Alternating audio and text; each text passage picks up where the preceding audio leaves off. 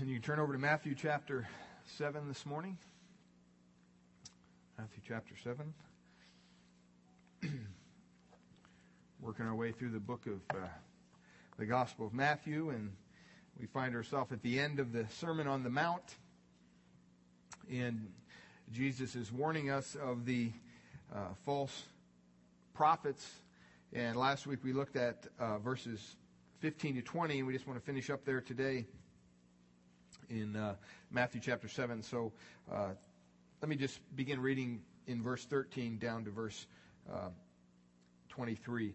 Enter by the narrow gate, for wide is the gate and broad is the way that leads to destruction, and there are many who go in by it. Because narrow is the gate and difficult is the way which leads to life, and there are few who find it. Beware of false prophets who come to you in sheep's clothing, but inwardly they are ravenous wolves. You will know them by their fruits. Do men gather grapes from thorn bushes or figs from thistles?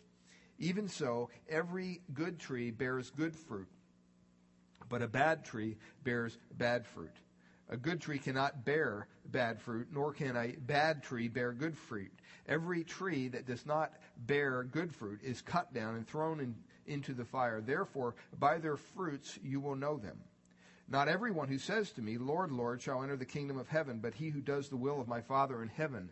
Many will say to me in that day, Lord, Lord, have we not prophesied in your name? Have we not cast out demons in your name and done many wonders in your name? And then I will declare to them, I never knew you. Depart from me, you who practice lawlessness. Father, we ask your blessing upon your word this morning. Pray you'd open our hearts to its truth, that we would be able to apply it and uh, be built up in our faith as a result of hearing your word. We thank you in Jesus' precious name. Amen. Last week we began this text and we looked at uh, basically the idea of, of Jesus warning us that there will be false prophets. And uh, you remember, uh, if you're old enough, back uh, when uh, Jim Jones took all those people from across the bay, actually, down to uh, the country there, and, and uh, I think close to a thousand people ended up, or over a thousand people ended up losing their life in the uh, Jonestown uh, suicide thing they did down there. He was a cultic leader, a false prophet. He started out actually as a Baptist minister. And uh, you see that sometimes a false prophet isn't easily uh, recognized. Or even more recently, down in Waco, where you had uh, uh David Koresh, um, and you see these, these individuals who, uh, his real name was actually Vernon Wayne Howell. And he changed it to David Koresh when he had this following. And uh, you look at these people's character and their teaching and their lifestyle and the approach of a false prophet. And that's what we want to kind of delve into a little bit today. We want to see how can we tell if we're uh, under the, the teaching of a false prophet or if you're, you're hearing a false prophet, how do we know the difference? Uh, practically for us so we can stay away from them. That's what we looked at last week, that we shouldn't have anything to do with, with that. Uh, and it was a tragedy that uh, um, I think it was 73 or 83 or 23 people uh, were children of the 76 people who died in Waco. And uh, it's, just, it's just a horrible, horrible end. And you know, the tragedy isn't necessarily that those people died. Everybody's going to die one day, uh, sooner or later. We're all going to die.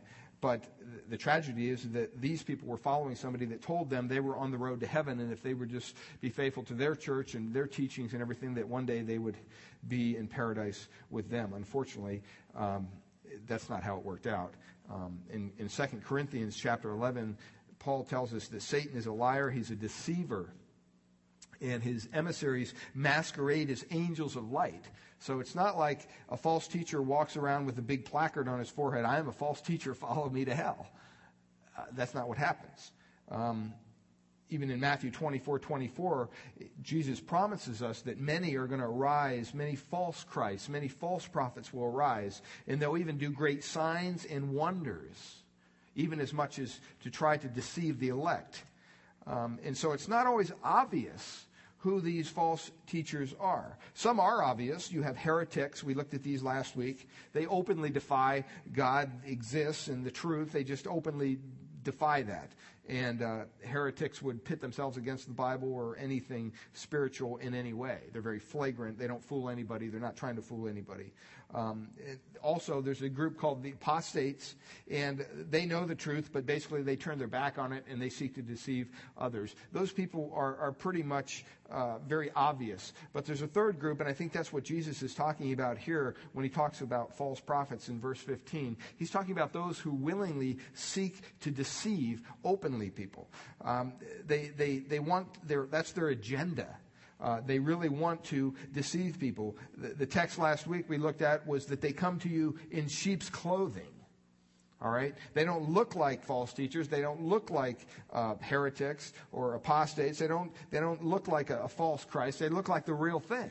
And they're wooing people to come to heaven with them. The only problem is they're not on their way to heaven because they've turned their back on the truth. And see, the Spirit of God is calling people to the narrow gate, as we read this morning.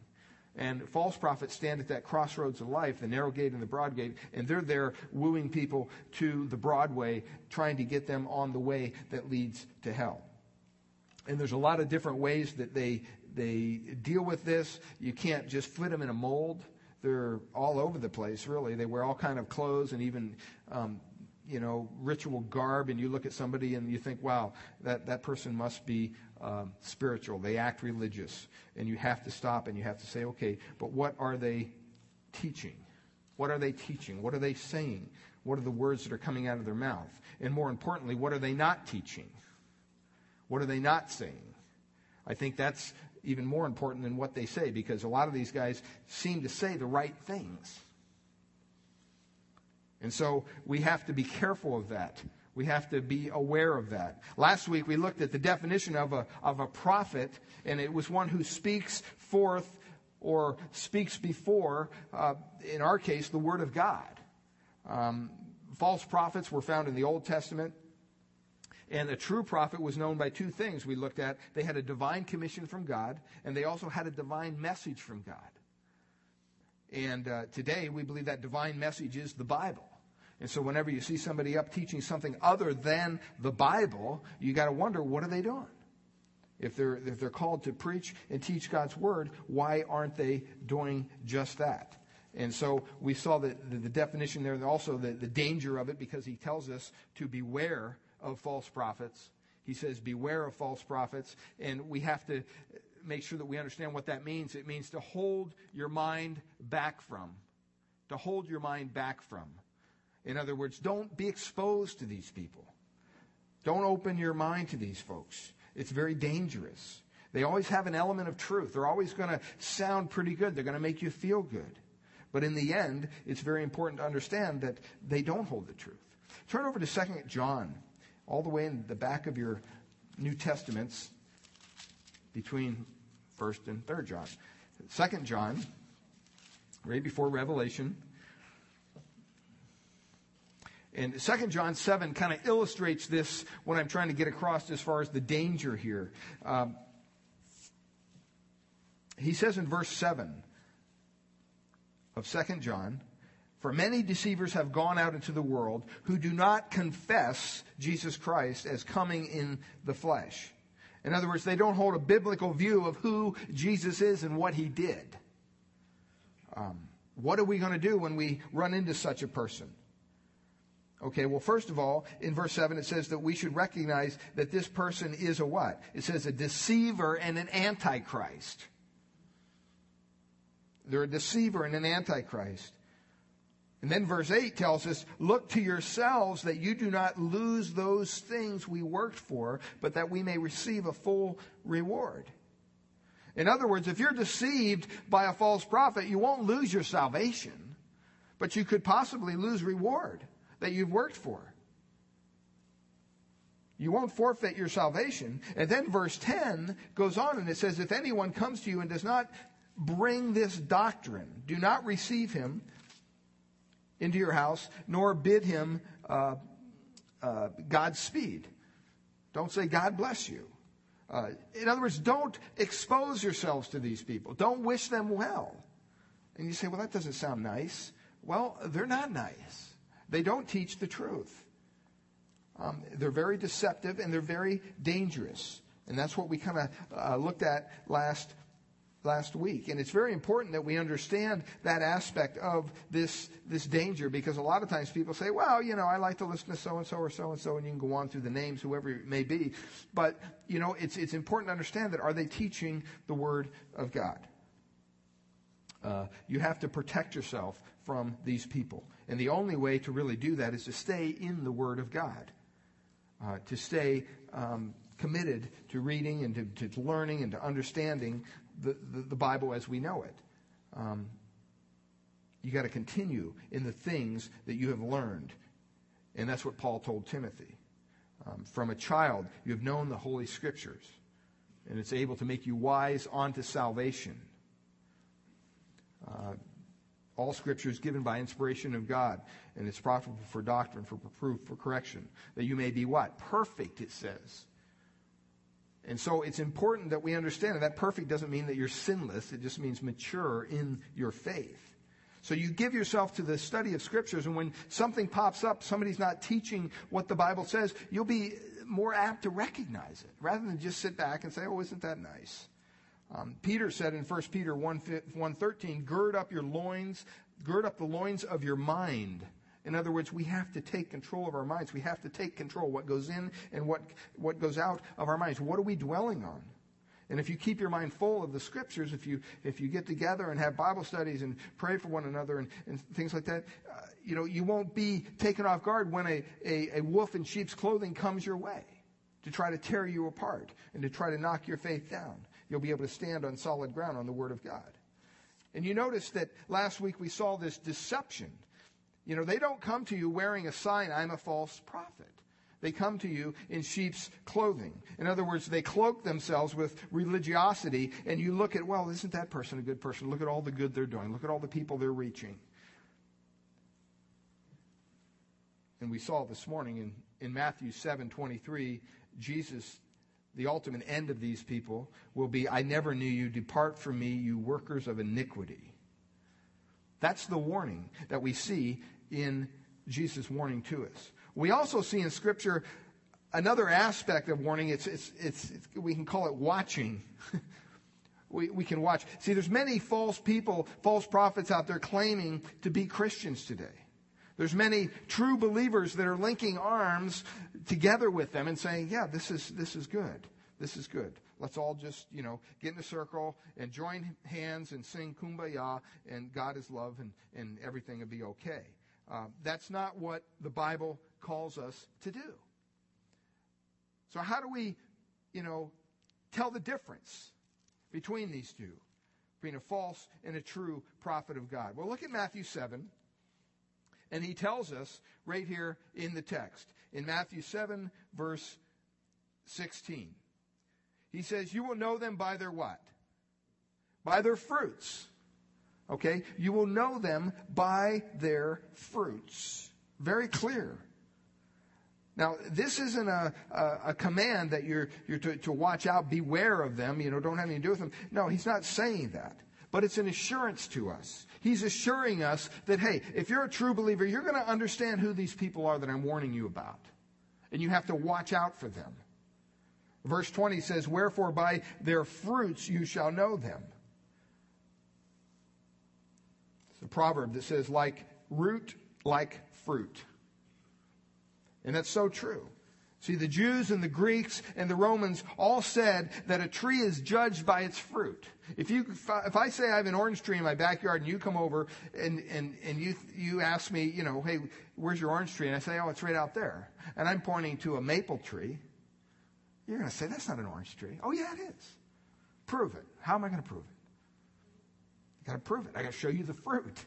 Okay, if there's no fruit on there, there's no oranges on there, then you know, you, you, you'd be right in saying, well, you're a liar because there's, there's no fruit there. And so just because a person is associated with Christians, and this is so important to understand, it doesn't mean that he can't be a false prophet. See, they're in amongst us. And Christians are deceived just as, as easy as anybody else by false prophets. And, in Matthew 7 16 basically identifies these false prophets. It says there, do men gather grapes from thorn bushes? And the question is, well, no, that's silly. Or he goes on, he says, or figs from thistles. No, that would be kind of crazy. That's not where you would find grapes or figs growing on that kind of vine because they don't exist there. But see, what they were doing in Jesus' day, and that's mainly who he's talking about here, he's talking about the Pharisees. He's talking about very religious people. He's talking about people who would, who would take grapes and take figs and attach them to themselves so that when people looked at them, they would say, oh, they do have some fruit there. Look at the Christians hanging around that teacher. That must be an okay person.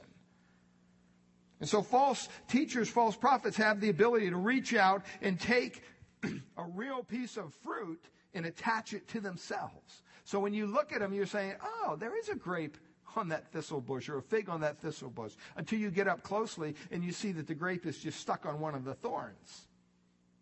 It's a mirage. It's not real. The fruit is real, but it's just attached to it or a fig to a thistle.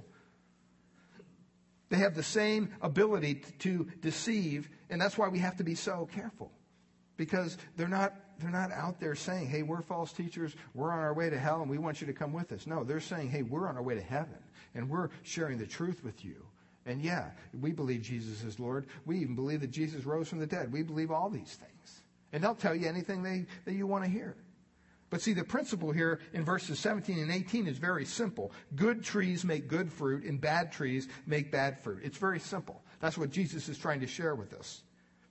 A bad tree will have bad fruit not because it looks bad. See, it's not like you're looking at a good tree and it's all full and there's just, you know, tons of fruit hanging off and you got a little stick over here and it's got one little shriveled up apple on it and you're going, hmm, which one's bad? No, that's not the picture he's painting. Both trees almost look identical. You can't tell by the outward appearance. That's why in 1 Samuel 16, 7, it says, God doesn't evaluate men on the outward appearance, nor should we. But he looks at their hearts. And so when you look at a false prophet, you might see real fruit attached to them. But it's only stuck on a thorn or a thistle that's sticking out of them. And the fruit that he really produces is going to be bad, and you may not see that at first no matter what he looks like or she looks like on the outside. Well, there's four things I want to look at this morning dealing with false prophets. And the first one is their character. Their character. What are you looking for when you examine a person's fruit? When you examine the life of a person that might be a false prophet, I want you to ask yourself these three questions. What kind of character does he have, first of all? What is his personality like? And what are his attitudes and his actions like?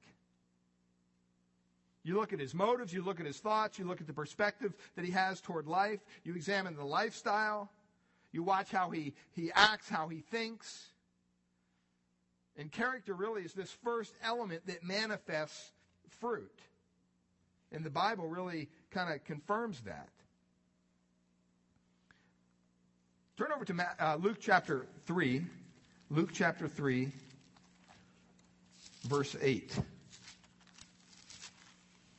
Because this is not only true of false prophets, it's also true of believers.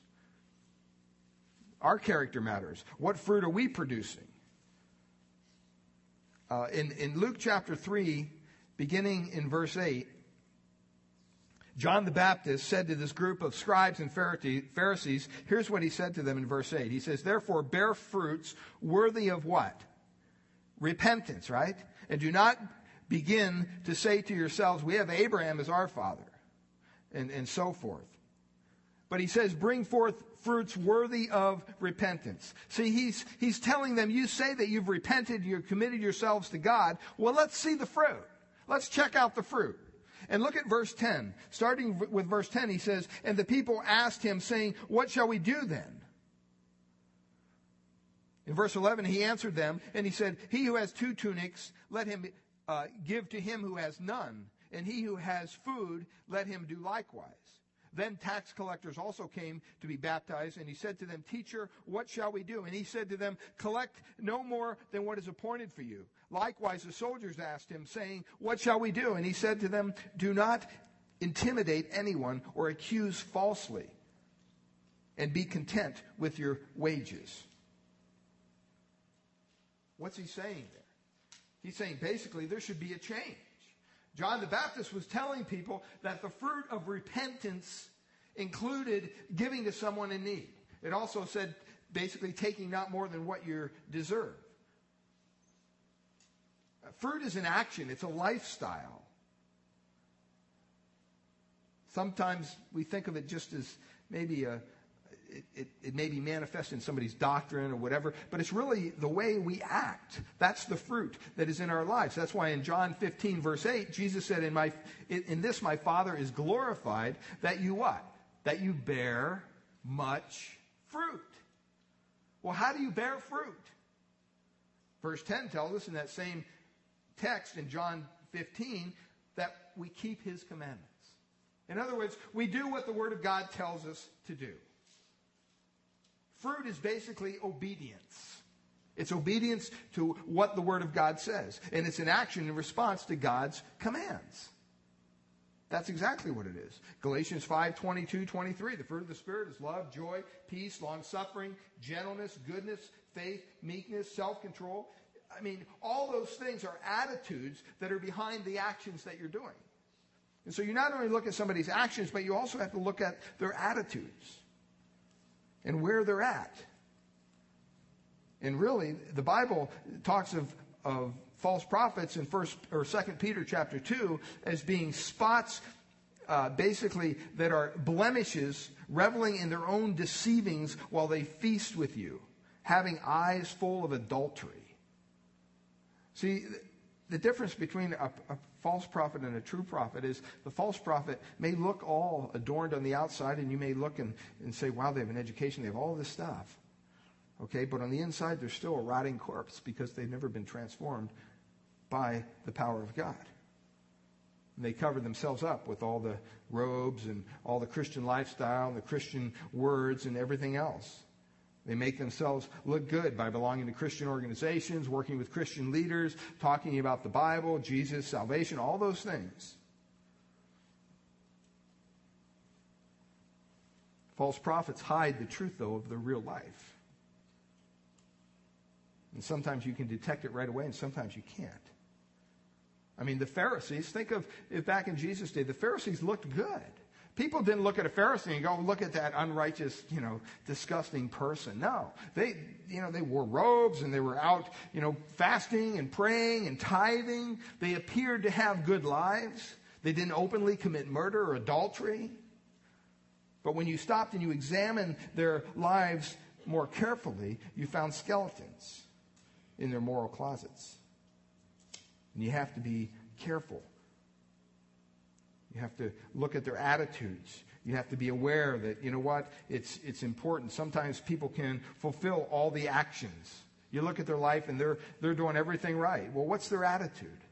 Is their attitude the kind of attitude that we saw in the Sermon on the Mount? Are they broken? Do they mourn over sin? Or are they filled with pride? Is their agenda to bring honor and glorify glory to God, or is their agenda to bring honor and glory to themselves and build their own little palace and their own little tower? Um, see, you have to be careful. Jesus said in Matthew 23 27 to the Pharisees and scribes, he called them white sepulchres, white graves that, that look beautiful on the outside. They're all, they're all white, they look pure. And then he says, which indeed appear beautiful outward, but are within full of dead man's bones and all, all uncleanness.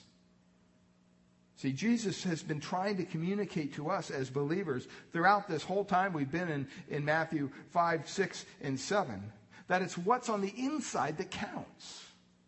Anybody can come to church. Anybody can dress up. Anybody can, you know, put on a face of happiness or, or say a prayer before a meal or, or, you know, crack open a Bible once in a while. Anybody can do that. That's not what it's about. What's on the inside? Has God transformed your heart on the inside so that it flows outward? That's the most important thing. And that's what he's trying to communicate to them. Don't be drawn away by these Pharisees and these, these scribes and these other false teachers who look real good on the outside, but really they're, they're not sharing the truth with you. They're just having you conform to a bunch of rules and regulations, and if you do that, well, then you're one of them. And they think somehow that eventually that's going to get them to heaven. And the Bible says just the opposite. It says, if that's your attitude, Isaiah 64 6 says that it's your, your, your self worth and your, your self righteousness and all that, your own goodness is as filthy rags before a holy God. Speaking of, of menstrual clothes, when a woman is in that time, that's what it's talking about. That doesn't please God. Do you mourn over your sin? Are you poor in spirit? Are you meek? Do you hunger for thirst and righteousness and you long for mercy? Are you a peacemaker? All those things is what God is looking for. But the false prophet is one who's absorbed with pride, with power, with prestige, promotion. They're always, you know, looking for another buck to feed the monster that they created. We got to be on more channels. Oh, we're going to be coming off, off the air if you don't give me more money and, and all this stuff. In the meanwhile, they're living in, lavishly in their vacation homes and driving, flying their Lear jets and, and all sorts of things. And people are just playing down almost stupid when it comes to that and they, they don't, they don't see it. And they think because somebody's on the television promising them that their prayer is going to be answered if, if they send in their money and, and you know, it's just ridiculous. There's no discernment whatsoever. And we need to say it's enough. We need to stay away from people like that. And get back to what the Bible says.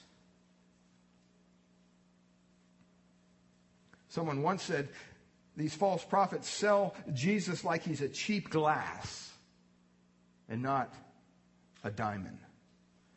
See, they're, they're involved in religion for prestige. They're involved for their own self, to build their own self worth. They're self centered, proud, jealous of others, impure. And Jesus says basically, don't have anything to do with them. Um, we have to be careful today in the day and age we live in. That's the character.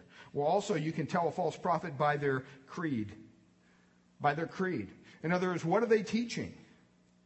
Because a false prophet's teaching will be wrong. It will be wrong. And it's not so much, like I said, it's not so much what he, what he or she teaches, but what don't they teach? That's the more important question.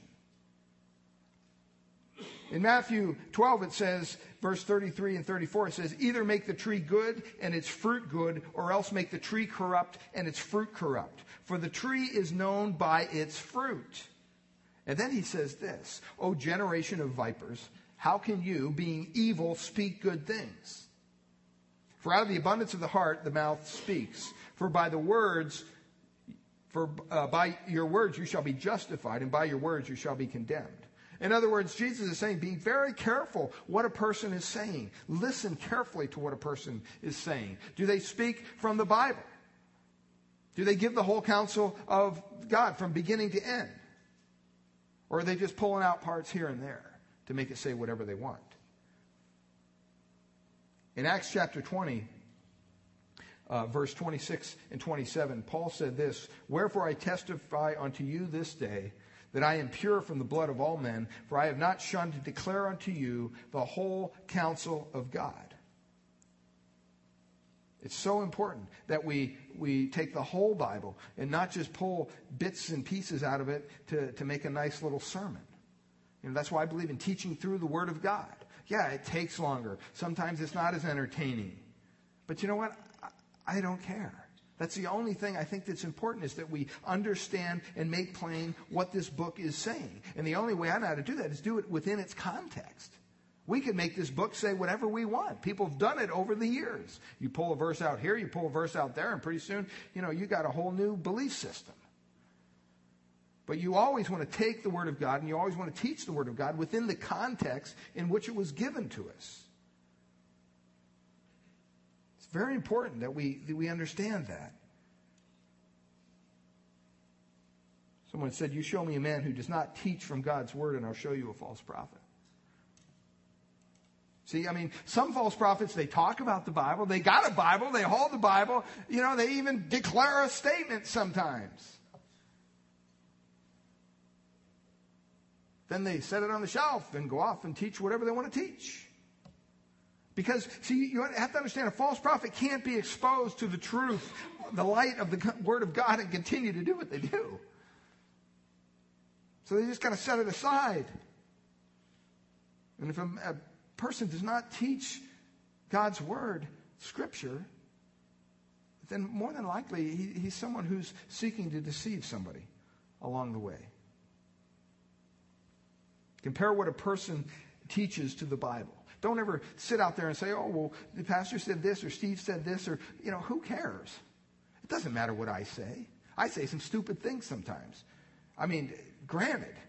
And I say them in some stupid ways sometimes. You know, it's not my words that count. It's what the Word of God says. If you're in the Word of God, you can't go wrong. There's a couple ways you can tell a false prophet when they're, when they're handling the Word of God. Um, because they always have a twisted view of Christ's person, who Christ is, and his work. What was Christ's work? Well, our salvation. What did they believe about salvation? When you deal with a false prophet, you always look at what they teach about salvation. They, you always look at what they teach about Christ. They can have everything else right.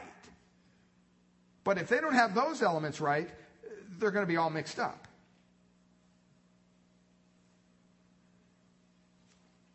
They have a doctrinal misunderstanding, unfortunately. I mean, we've looked at it over the last couple of weeks. Verse 13 of Matthew 7, it says that you must go through the narrow gate. It's a constricted gate. In the end of verse 14 in Matthew 7, it says, Few are there that find it. In other words, there's not going to be a lot of people that go through that gate. In other words, the Lord's saying it's not easy to be saved. It's not easy. And we have this modern day gospel that, oh, yeah, it's easy. Sure, it is. It's not true. Jesus said you have to agonize to enter that gate. That's what it means. It's a hard way. It's not going to just come to you in, when you're sleeping one night. But a false prophet doesn't teach that. His doctrine of salvation says, well, the way to heaven, you know, it's, it's a big road and everybody can go. It doesn't matter what you believe. We don't want to get hung up on doctrinal issues here. You know, God is greater than that. He transcends doctrine. God is love. All you have to do is just believe in Jesus. They may even throw in a little bit about Jesus' death and resurrection. It sounds like they're preaching the gospel. But basically, the message is hey, anybody can go to heaven. All you got to do is sign the dotted line, raise the hand, give another five bucks, whatever it is. False prophets generally have a cheap doctrine of salvation. They have a cheap view of Christ and his work. They say a person can become saved by signing a card or walking an aisle or raising a hand or just, just love Jesus. That's all you have to do is love Jesus. Doesn't matter what your life is like. You can come to Christ as your Savior. Don't worry about the Lord stuff. You'll grow into that. That's a lie from the pit of hell. Jesus never taught that, ever. False prophets do not even teach that there is a narrow gate. See, the deception is what they, in, in what they don't say. Because they don't want to offend anybody. Because they have a platform that they need to feed. And when they start offending people, well, the platform's going to shrink and the monies aren't going to be coming in. Their message generally is one of comfort, of happiness. They're usually praised by liberals, sometimes even by evangelicals. False prophets may even present Christ as the way, the truth, and the life, but they don't say anything about the narrow gate. They don't say anything about agonizing to be saved. They teach easy believism. They teach easy salvation. All you have to do is come down the aisle, get baptized, do whatever, join the church. And their message is one that emphasizes health, happiness, positive thinking, wealth, all that stuff. They're all over the place. And they're compromisers. False prophets say everything is fine. Everything will be fine. Just speak, speak money into that wallet or, you know, speak peace into your life. It's like going to a Tony Robbins seminar or something like that. It's ridiculous. The things they don't talk about, you won't hear talk about repentance. You don't hear talk about judgment. You don't hear talk about being broken before a holy God. You don't hear talk about having a contrite heart or deep sorrow over your sin because their words are words of comfort, of positive, kind of, you know, this just lovey dovey kind of stuff.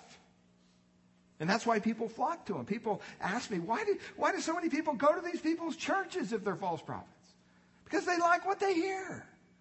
Think about it. I mean, do you want to go to go to a place and, and maybe hear some conviction and, and be a little convicted yourself? Or do you want to go and hey, everything's all right? Let's just have another party for Jesus.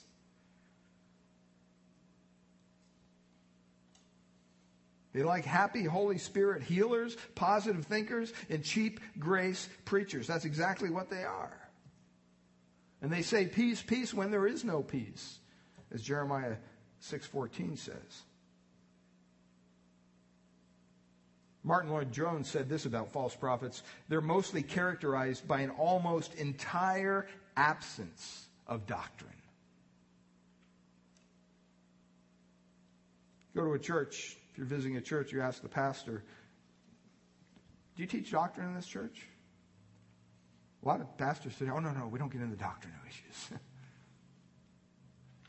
That's what they'll say because they're throwing the net wide. They want everybody to come to their church. They don't want to talk about doctrine. They don't want to talk about theology. And everything that they say is kind of vague and, and out there. False prophets don't talk about holiness, obedience, accountability, righteousness, justice, and judgment. But they focus on happiness, health, positive thinking, easy believism. There's never a call for repentance. I want to read a quote from Martyn Lloyd-Jones. He said that it's unlike the, the evangelism we see today is unlike the evangelism of John Wesley, George Whitefield, and the Puritans. Here's what he said. John Bunyan tells us in his Grace Abounding book that he endured an agony of repentance for 18 months. There does not seem to be much room for that today. Repentance means that you realize that you are guilty, that you're a vile sinner in the presence of God, that you are hellbound. It means that you begin to realize that this thing called sin is in you, that you long to get rid of it, and that you turn your back on it in every shape and form. You renounce the world, whatever the cost. The world and its mind and its outlook, as well as its practice and you deny yourself and you take up the cross and you go after Christ, your nearest and dearest, the whole world may call you a fool or say that you're some religious maniac. You may have to suffer financially, but it makes no difference. That's repentance. See, false prophets don't preach like that. They're vague about everything. Arthur Pink said this who's a theologian, he says, certain, certain it is, my reader, that any preacher who rejects God's law, who denies repentance to be a condition of salvation, who assures the giddy and godless that they are loved by God, who declares that saving faith is nothing more than an act of the will which every person has the power to perform, is a false prophet and should be shunned as a deadly plague. Pretty strong statement. How do you detect a false prophet? By their fruits. You look at their character, you look at their creed. What do they believe? You also look at their converts. 2 Peter 2 2 says, Many will follow their pernicious ways. See, part of a leader's fruit is are, are their, their converts. Paul called fruit uh, called converts fruit in, in, in Romans 1 13. Do you see humility in the lives of the people following these individuals? Or are they just looking for another blessing? They just on the Jesus bandwagon? Look at who, what crowd is following them. And the last thing, their, their consummation. in, in Matthew 7, verse 19, here's what it says will happen to false prophets and their followers unless they come to Christ. Every tree that brings not forth good fruit is cut down and is cast into the fire. See, ultimately, you can tell a false prophet by the condemnation he'll receive. That's what you're going to you're going to see one day. And you might ask the question, well, why would God allow false prophets to exist? Why has God ordained them to exist? In 1 Corinthians chapter 11, it says this in verse 19. 1 Corinthians chapter 11 verse 19. It tells us why. It says, For there must also be factions among you. For there must also be heresies among you, is another way to say it. There must be. And you say, well, why does the Lord allow these heretical teachings and all this stuff? Why does the Lord allow false prophets to trouble us? Well, he tells us at the end of that verse that those who are approved may be recognized among you. In other words, heresy is kind of a magnet that draws false disciples and leaves the legitimate true ones. It's kind of like the, the Bible speaks of the wind blowing the chaff away. See, error separates chaff and the wheat. And with the existence of both true and false prophets who look the same almost on the outside, God reveals ultimately who is genuine.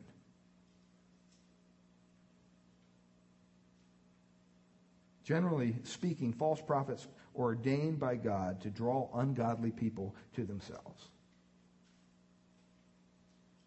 That's part of God's judgment. Doesn't want to cloud the issues for us here. Second Thessalonians chapter 2 verse 11 to 12 says, For this cause God shall send some strong delusion. In other words, they, they, they won't be able to grasp the truth. That they should believe the lie that they all might be judged who believe not the truth. You don't think truth matters? Truth matters, beloved. And God allows a delusion because it attracts those who reject Christ. It separates them from the true believers. So the next time you're going through the channels or reading material whatever, you know, you, you want to be thinking, all right, is this, is this person teaching the Bible? Is this person teaching the truth? We want to watch out. We've been warned. We also want to watch out for false prophets. They look just like believers. They'll be pleasant, sincere people want to talk about Jesus. They want to talk about the Bible. They even want to talk about salvation. They won't be offensive in any way. They'll even accommodate your viewpoints. They don't criticize others. And you'll see a large crowd around them. You have to be careful. And the false prophet doesn't talk about the narrow way. They talk about God's love. They don't talk about his wrath. You know, it's so important for us to understand that, you know, we, we, take joy in the fact that God saved us. We're on our way to heaven. We praise God for that, that it wasn't, you know, by works that we've done, it's by His grace. But we also have to remember that unless He saved us, we would be on our way to a very real place called hell. It's a very real place. It's not some make believe place. You don't just die and then lay in the grave and rot. You go to one of two places. If you, if you are in Christ, if you trusted Christ your Savior, you're on your way to heaven. To be absent from the body, to be present with the Lord. But if you don't know Christ, okay, you're, you're, you're going to be thrown into a place of, of fire and torment for eternity. Not just, you know, okay, a couple hours or a couple days or a couple years or a hundred years or a thousand years or a million years. You're talking eternity here. Totally apart from God. See, nothing is said about that today. Nothing is said about a holy God whose only children are those who put faith in Christ. Because that's kind of a narrow message and people don't like to hear that. But that's what the Bible says. You can tell a false prophet because their message definitely has gaps. They leave out the truth that truly saves. In conclusion, in the book of Acts, chapter 20, Paul warns the Ephesian elders. And here's what he says in verse 29 31 of Acts chapter 29, or chapter 20, verse 29. Acts 20, 29. He says, For I know this, that after my departure, savage wolves will come in among you, not sparing the flock. Also, from among yourselves, men will rise up speaking perverse things to draw away the disciples after themselves. And then he says this Therefore, watch and remember that for three years I did not cease to warn everyone night and day with tears. So now, brethren, I commend you to God and to the word of his grace, which is able to build you up and give you an inheritance among all those who are sanctified. Father, we thank you this morning for your word. Lord, we thank you that your word makes it very clear that there are false prophets out there, there are false teachers. And Lord, they're not always easily recognized. Father, we thank you that we can put our faith, our trust in your word as our protection. And Lord, that as we compare teachings that are out there with what your word says, Father, either it lines up or it doesn't. And Lord, we all have maybe different opinions on different passages and, and maybe even hold different theological views. We're not talking about these minute uh, differences in our theology, but we're talking about the main differences in who is Christ and what did his work accomplish and how are you saved. Those are main issues today that people are, are really getting messed up and they're being deceived.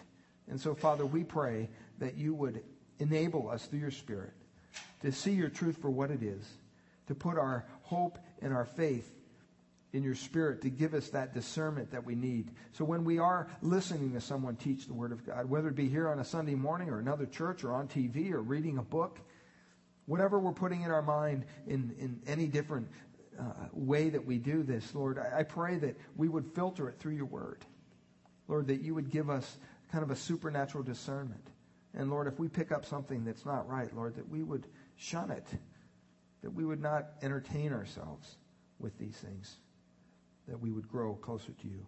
Father, we pray this morning if there's anyone here who is yet to put their faith, their trust in you as their Lord and Savior, Lord, I pray that they would hear very loud and clear that their eternity is at stake. And Lord, I pray that they would recognize the stakes, stakes that are, that are kind of on the table here. And Lord, not one of us is guaranteed another breath. It's only by your grace that we take the next breath or get up the next day. Lord, our lives could be taken from us at any moment. And Lord, we know that that's your divine plan, but Lord, we pray for those who don't know you. We pray that you would open their hearts to you.